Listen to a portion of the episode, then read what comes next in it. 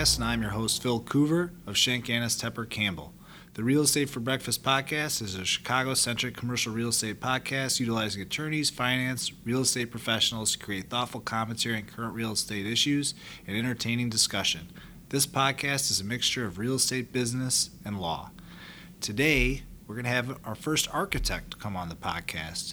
We have Andrew Coglin, also known as Andy Coglin, who is the president of OKW Architects. And Andy is going to come on to discuss with us current trends in the real estate market and the services that an architectural firm provides, like OKW. I found this conversation to be extremely interesting. The the depth and the, the range of services that a company like OKW provides is truly amazing. They have interior designers, they have architects, they have landscape architects, they have urban planners, they have all sorts of professionals that really can help take an idea and transform it into the actual product and they help get everything approved by the city, and they'll actually get this uh, vision, and they have the technical skills and the wherewithal to help put it into action and and make the project a reality. Andy is a graduate of the University of Illinois and Yale University. He serves as a member of the Yale Alumni Schools Committee. He's a frequent participant in student design reviews at the University of Illinois Graduate School.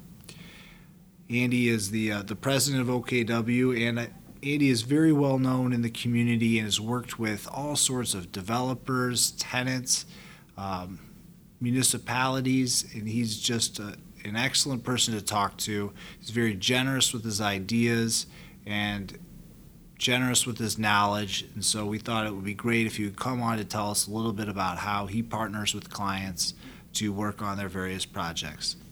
Before we get into the interview, uh, I want just want to thank all of our listeners for keeping it up over the summer. Please leave us a rating or review on iTunes. And if you're interested in a particular particular topic or you want to get in touch with us, feel free to email us at solutioncenter at satcltd.com. You can also send me an email to pcoover at satcltd.com or visit our website, realestatebreakfast.com. We should also mention this podcast is produced by SATC Solution Center, L3C, which is the Education and Development Division of the law firm Shank-Annis Tepper Campbell. I'm an attorney and principal with that firm. The firm, Shank-Annis Tepper Campbell, partners with clients to prov- provide commercial real estate, business, estate planning, litigation, insurance law guidance to grow their business and protect their assets.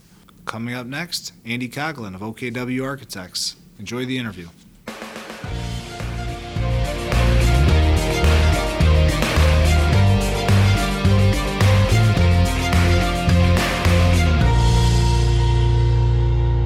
Morning. This is Real Estate for Breakfast podcast. I'm your host, Philip Coover, and I'm here today with Andy Coglin, who is the president of OKW Architects. Andy, thanks for coming on the show. Thank you for having me, Phil.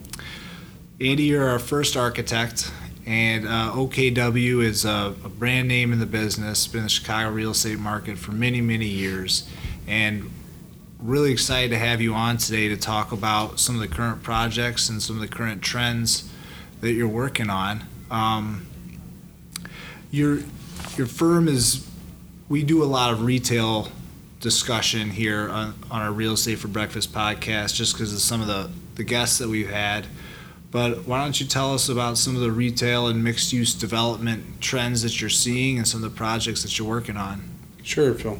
The um, i think that the the, the, the, the the most common conversation today in retail is about the, what's happening with bricks and mortar and and uh, the, the impact of, of e-commerce on retail, and it's certainly having a fairly dramatic impact. But what we're seeing is a lot of new opportunities because there's a there's an economic imperative for the development community, property owners to to maintain value or create new value out of property. So um, there's kind of multiple tiers to this within the city and suburbs of Chicago and actually you know across the country. But the um, we're seeing, whereas we're not doing as much ground up kind of suburban development, traditional shopping centers outside of perhaps some grocery anchored work, which has slowed a bit.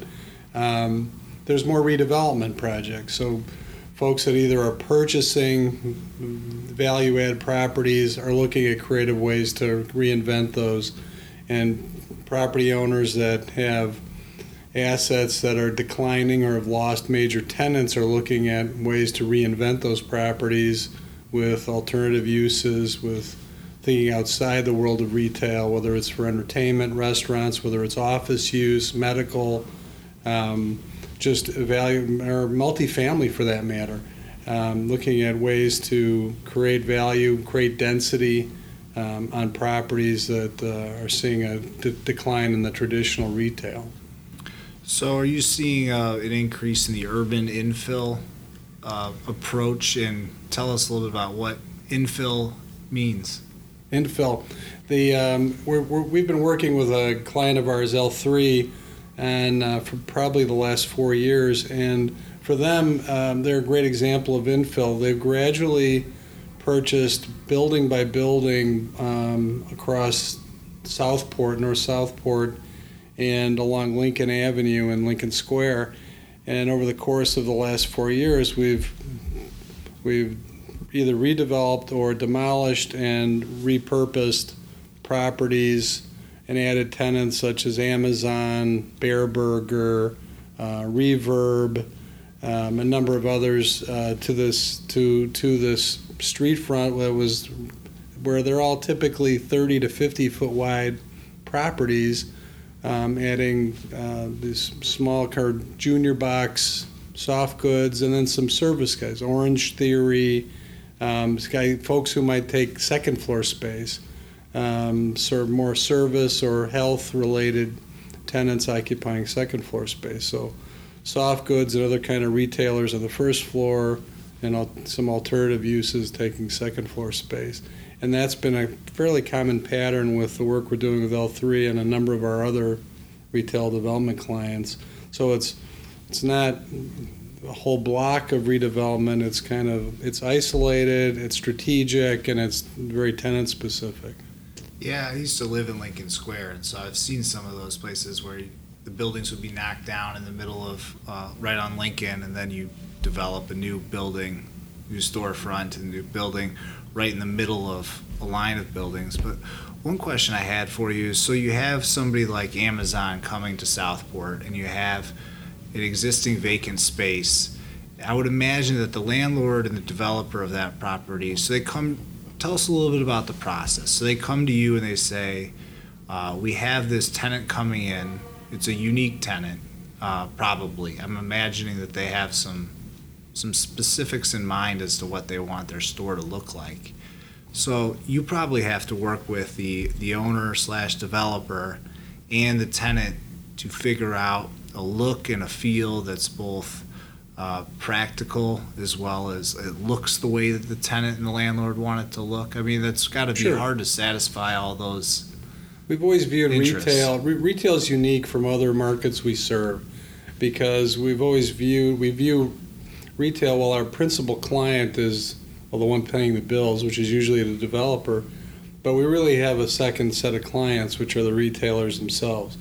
So we're having to balance that um, the, both the relationship and our responsibility to serve the development client, but also um, are obligated to to at least keep a weather eye to a design aesthetic that a tenant wants. Some tenants have very strong um, brands that they need to that they want to duplicate.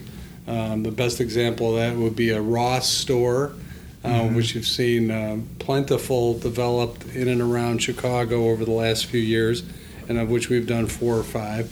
Um, but many of them, many of those tenants really just have a trade dress that is fairly simple. It might be nothing more than their than their uh, identity, and we're allowed pretty much unfettered uh, uh, design effort to to create something in concert with our client that we think is appropriate for the block and and what our client is looking to do. So it kind of it varies from tenant to tenant quite a bit. Yeah, so one thing I noticed is you just said that also uh, works with the block.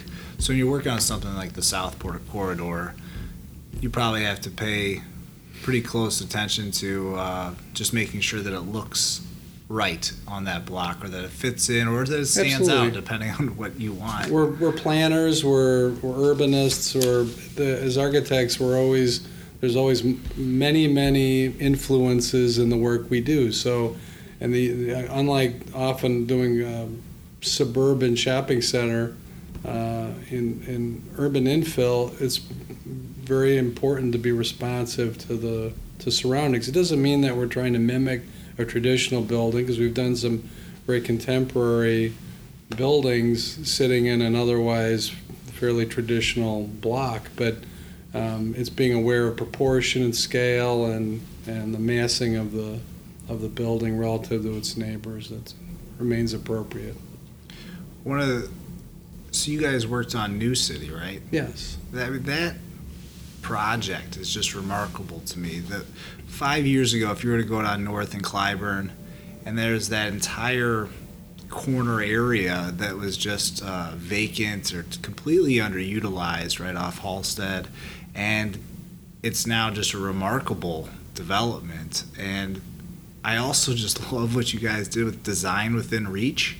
I was Yeah. looking at your website to get ready for this interview, and as I go down the uh, the Brown line when I was in Lincoln, used to live in Lincoln Square, I used to always notice that design within reach because that Borders was such an eyesore right off that place. When after it, the Borders went through bankruptcy and closed down, that design within reach facade just looks so nice there. It's a really clean, it's a very clean building, and it has a much better response to the Crate and Barrel, to the Apple. It, it, it sort of uh, helps to kind of triangulate kind of an architectural direction there on that corner. Right. Um, but New City was 10 years of work. It, we began that in 2006, back during obviously the boom time.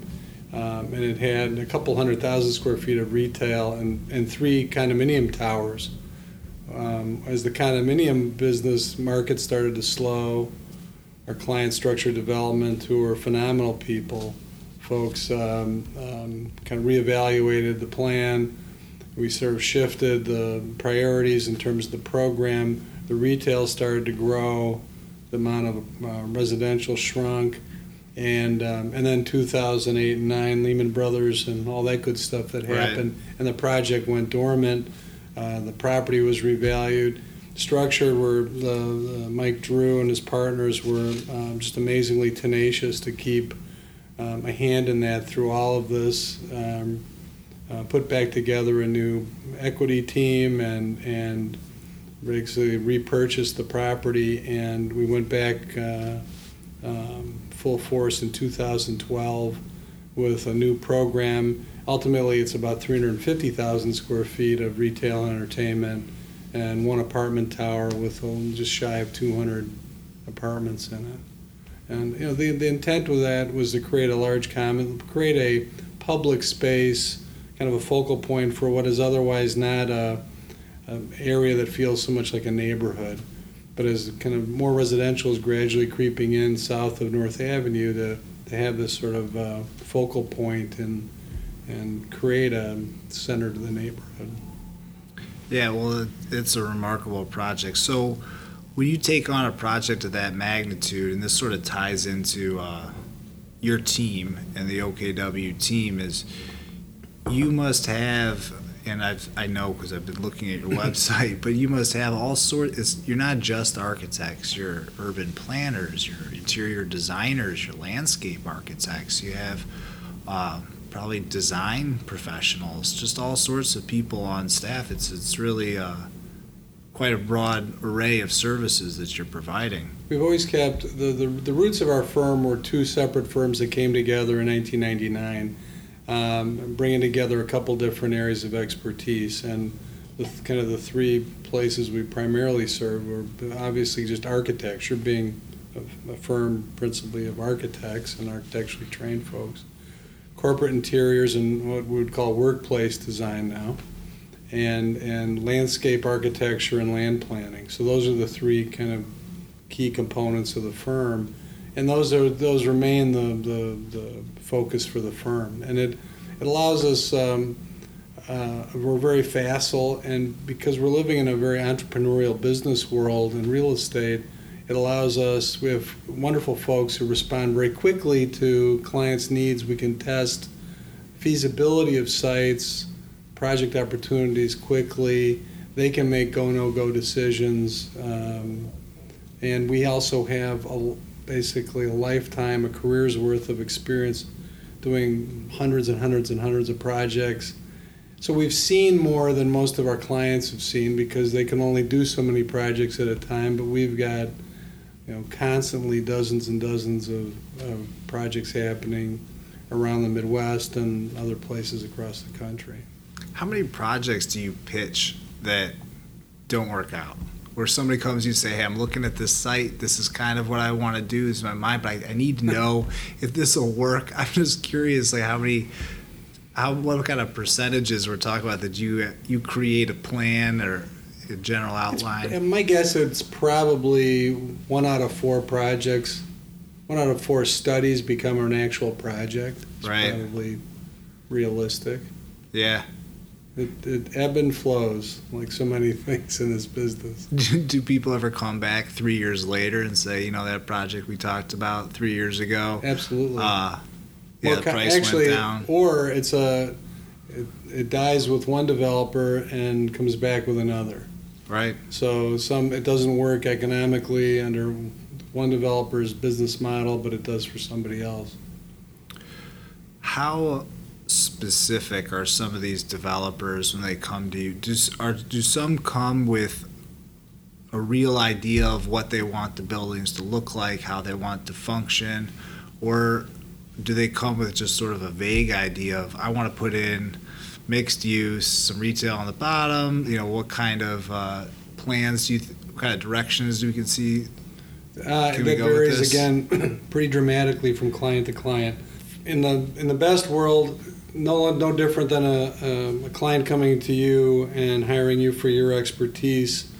We're at our best when we're a partner with our client in the in the development of a program, in them extracting our expertise um, and allowing us to do what we do best. Um, in circumstances where we're fed and there's an expectation of doing it exactly one way, it, it, it can be a challenge because it may not be the best solution to a, to, to a site.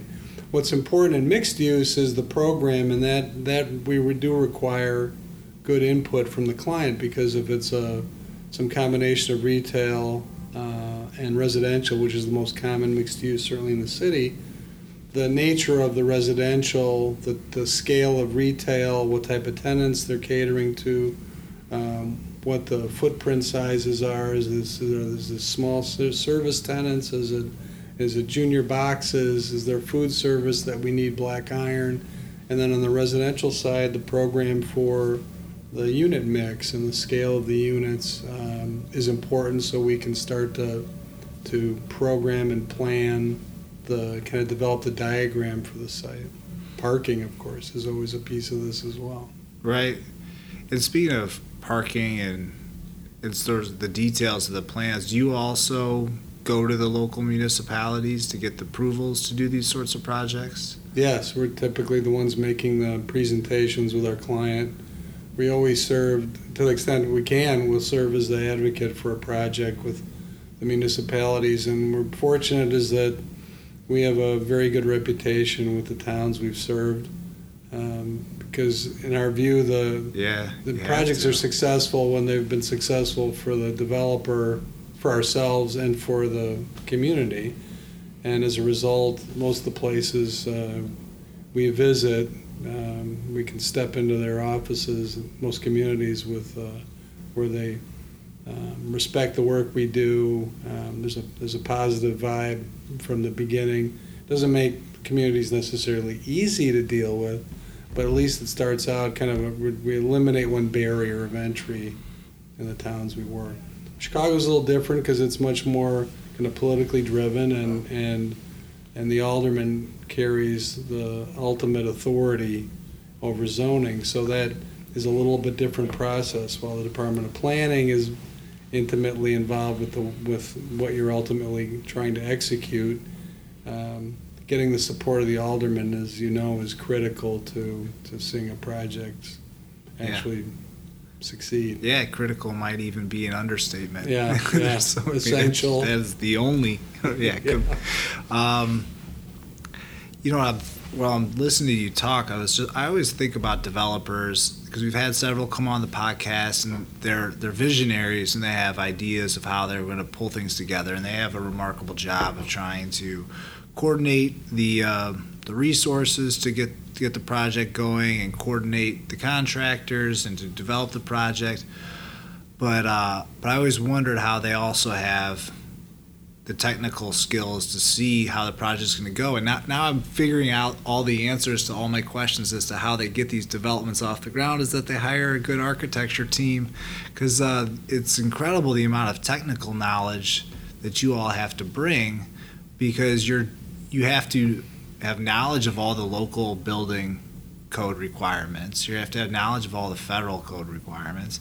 You're going to the municipalities to get approval you have to build the building in a way that won't fall apart either immediately over or within 10 years and you're doing it all with uh, trying to make the, the owner and the tenant uh, pleased with the aesthetics of it as well as how it practically uh, will work for them and how Oh, yeah, it and works be- for their business be profitable for them besides. yeah i mean Yeah. unbelievable amount of uh, skills That that's going to be um, required For projects that are complex, the, it's very important that we build a team with the client, including uh, the engineering team, the civil engineer, critical part of it.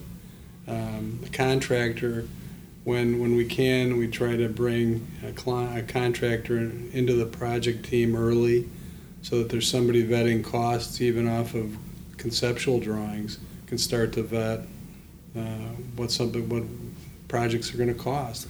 So we're looking at tricky structural systems, if there's uh, unique underground issues, if, uh, if uh, we're trying to push densities and, and we're into more complex structural systems, all these things need to be vetted early, uh, which helps just provide better information for our clients to uh, determine direction for projects.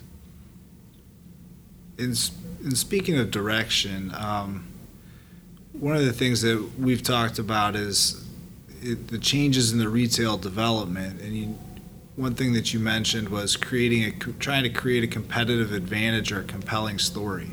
Can you tell us what you mean by that?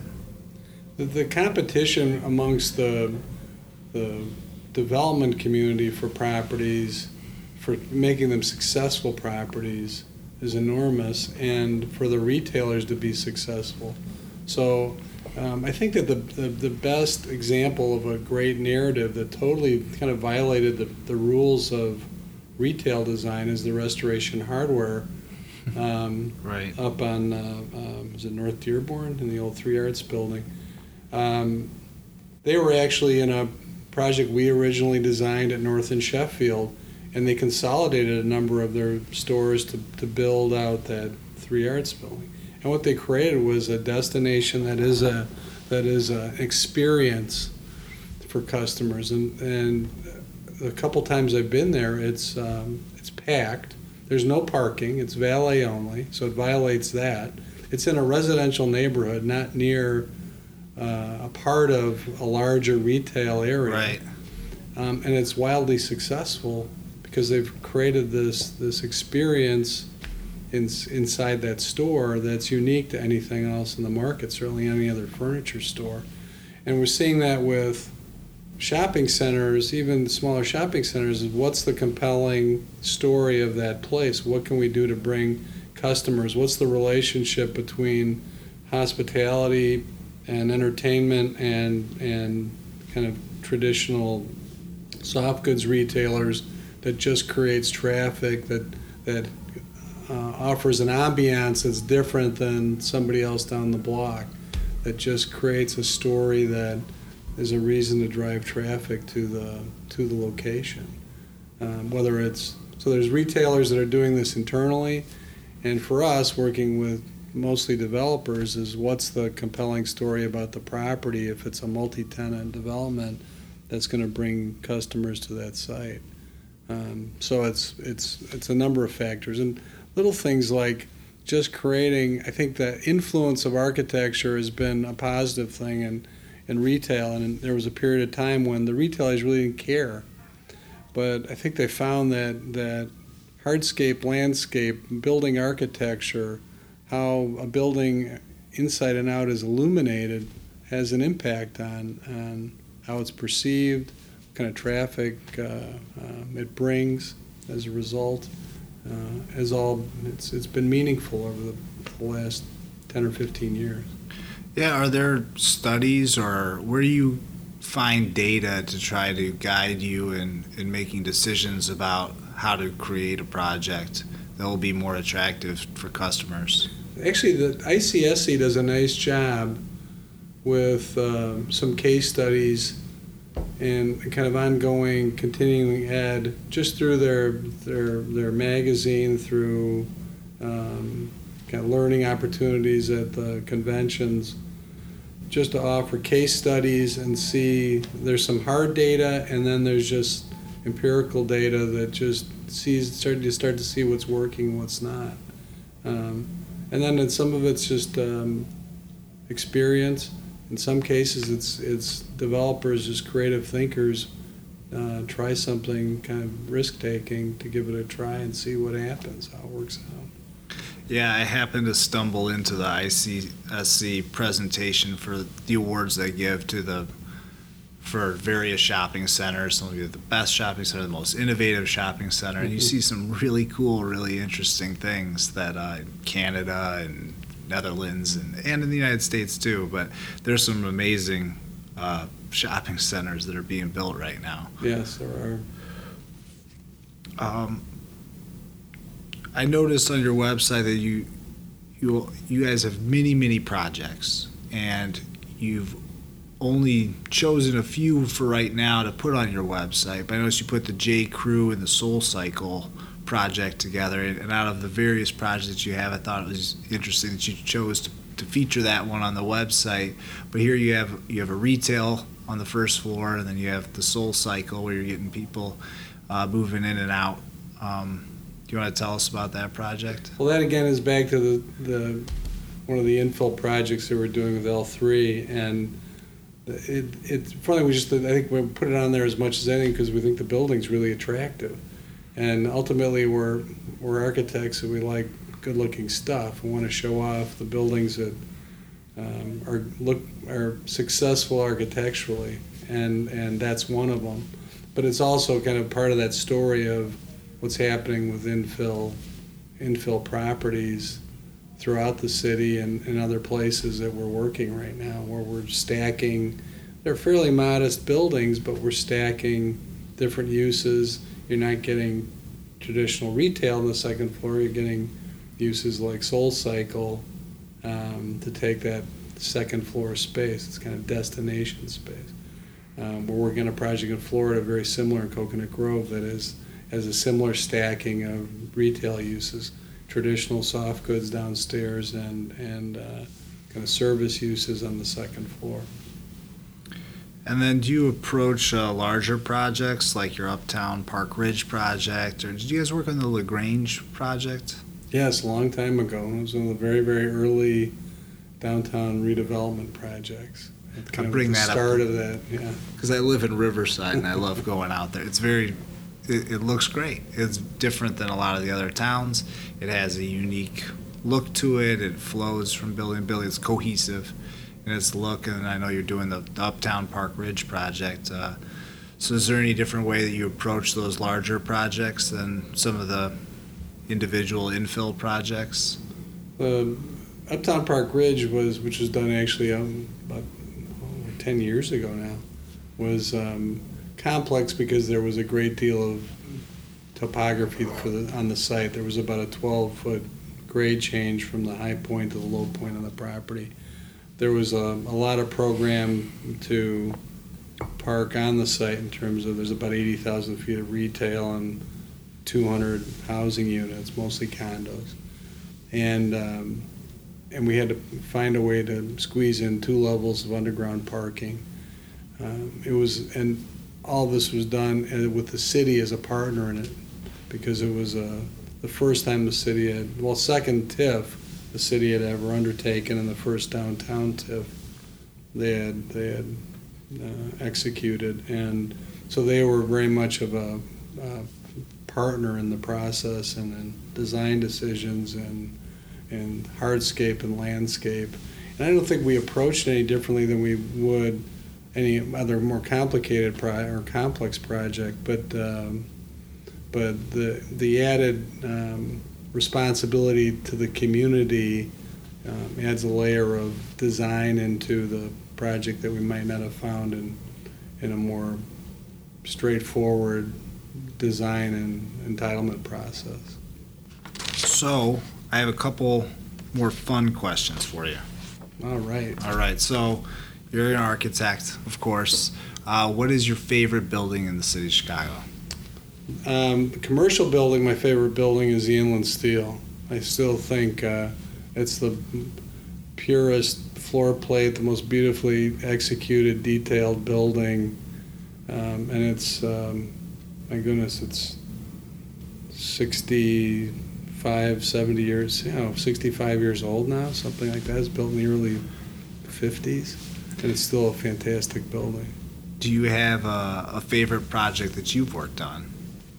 Um, I would say the um, it, of the commercial work, New City it was really satisfying because not so much because of the scale of it, but um, there was a lot of emotion attached to the what what was a um, was a really challenging process because of what happened in uh, the economic collapse in 2009 and and the entire team on that project sticking together um, through 10 years of work and it was a credit to the developer it was a credit to power construction who built it and to our consultant team who uh, executed the drawings that uh, there was something really satisfying about that. And I'm really happy with, uh, with the outcome, with uh, the project as a, as a large scale urban infill project. I think Park Ridge is meaningful for me because I, it's my home, it's where Sure. I raise my kids. And um, we've won multiple awards, uh, urban planning, um, and and um, energy, you know, LEED related um, awards for that for that project, and um, it was a catalyst. We promised it would be a catalyst for for new development and kind of a new energy in the downtown of Park Ridge, and it's and it's all come to fruition. So that's really pretty satisfying as well. What is your your greatest challenge? It, it could either be with a particular project or just a challenge that you have on any given project. Uh, I mean, I know you mentioned that having a, a big grade change is hard, but uh, what's what's your most challenging? The in, in this, I don't know what the what the greatest challenge is. Um, I think it really is an issue of density. Is when we're looking at trying to, we're looking at a few projects where trying to stack multiple use types, where you're adding hospitality and retail, um, uh, multifamily office, all stacking these things vertically. It gets very complex in terms of the structural requirements are very different between these. Um, but those are all things that are very solvable. Um, Right. I don't think there's a problem that there's. ev- Matter of fact, we kind of enjoy the challenge. I can't think of anything right offhand that's ever been something we viewed as insurmountable or something that wasn't solvable. Um, and I think the biggest challenge ultimately is managing it within the client's budget, what they can realistically afford to do. And the biggest challenge, and that's one of the biggest challenges with building right now, is that we're in a, you know, pretty much of a boom. Construction costs are very expensive, and it's um, it's trying to manage the cost of doing good architecture, solving a client's you know, needs for a site, and making it and being able to make it all work affordably for them so that it works in their pro forma. It's, this is a for-profit business. Yeah, no, that that makes total sense. We have similar Yeah. issues here. Although I'd say my biggest challenge is the legal system. Sometimes just trying to move things through the courts. Um, it's a good system. I'm not knocking it, but it has its frustrations. Uh, so Cubs and Red Sox, how is that? You, you big because I, I grew fan? up I grew up in Evanston was a you know Red Line rider from the time I was in middle school to go down to Cubs games and sit in the bleachers and the Red Sox because I always viewed them as uh, kind of another hard luck team although they they they they, they You turn that around. broke the cycle sooner than the Cubs did and they're also a team that um, beats the Sox the White Sox so there's two reasons I like Boston. That's fair.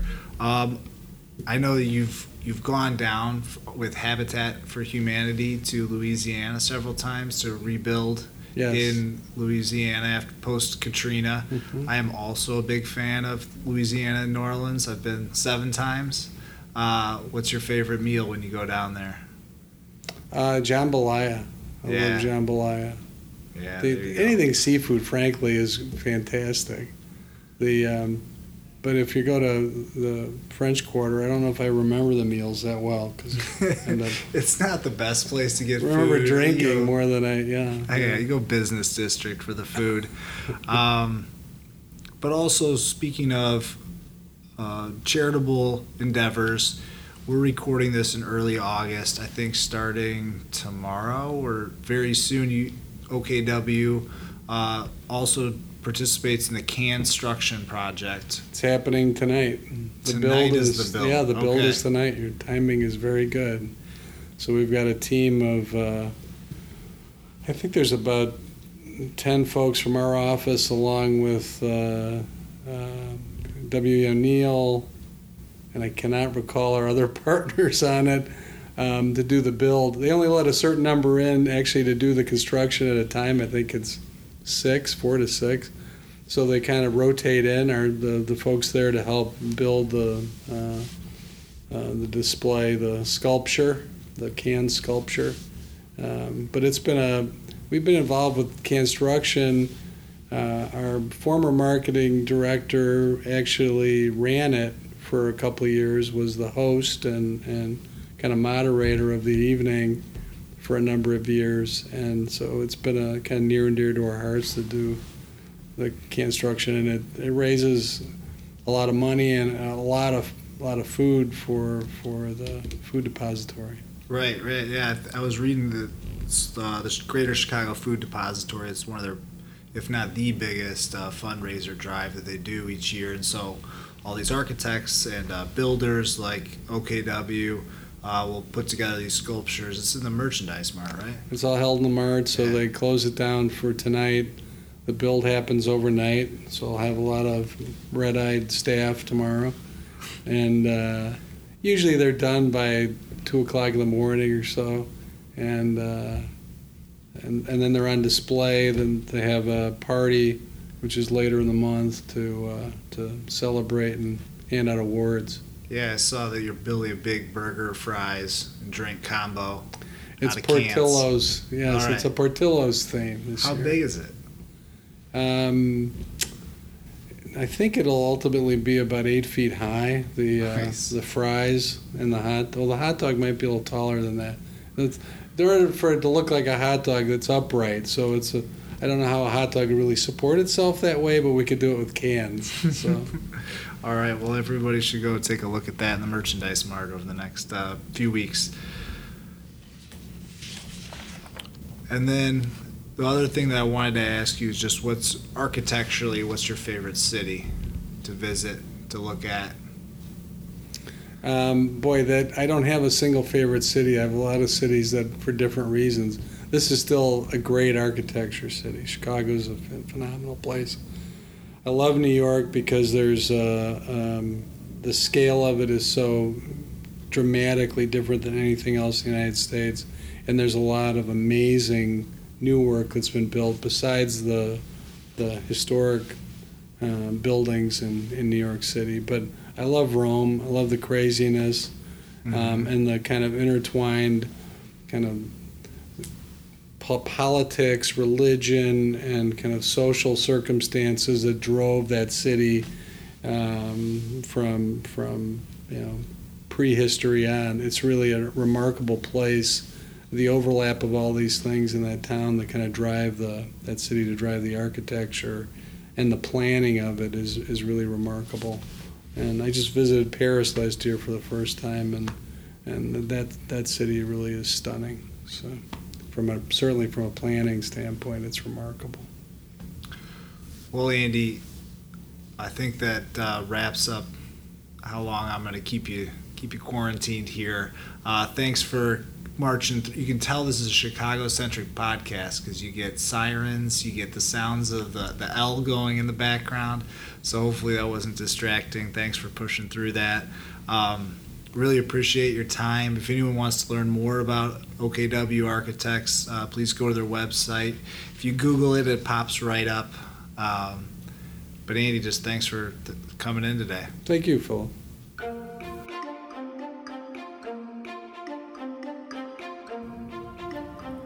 Nothing contained in this podcast shall constitute financial, investment, legal, and or professional advice. No professional relationship of any kind is created between you and the podcast host or guests. You are urged to speak with your financial, investment, or legal advisors before making any investment or legal decisions. Furthermore, the opinions expressed in this podcast are not necessarily the opinions of the SATC Solutions Center, Schenk Annes Tepper Campbell, or any of its employees. This podcast is created by the host and guests' individual capacities. All opinions on this podcast are or have been rendered based on specific facts under certain conditions and are subject to certain assumptions and may not and should not be used or relied upon for any other purpose, including but not limited to, or use in or in connection with any investment purposes or legal proceeding.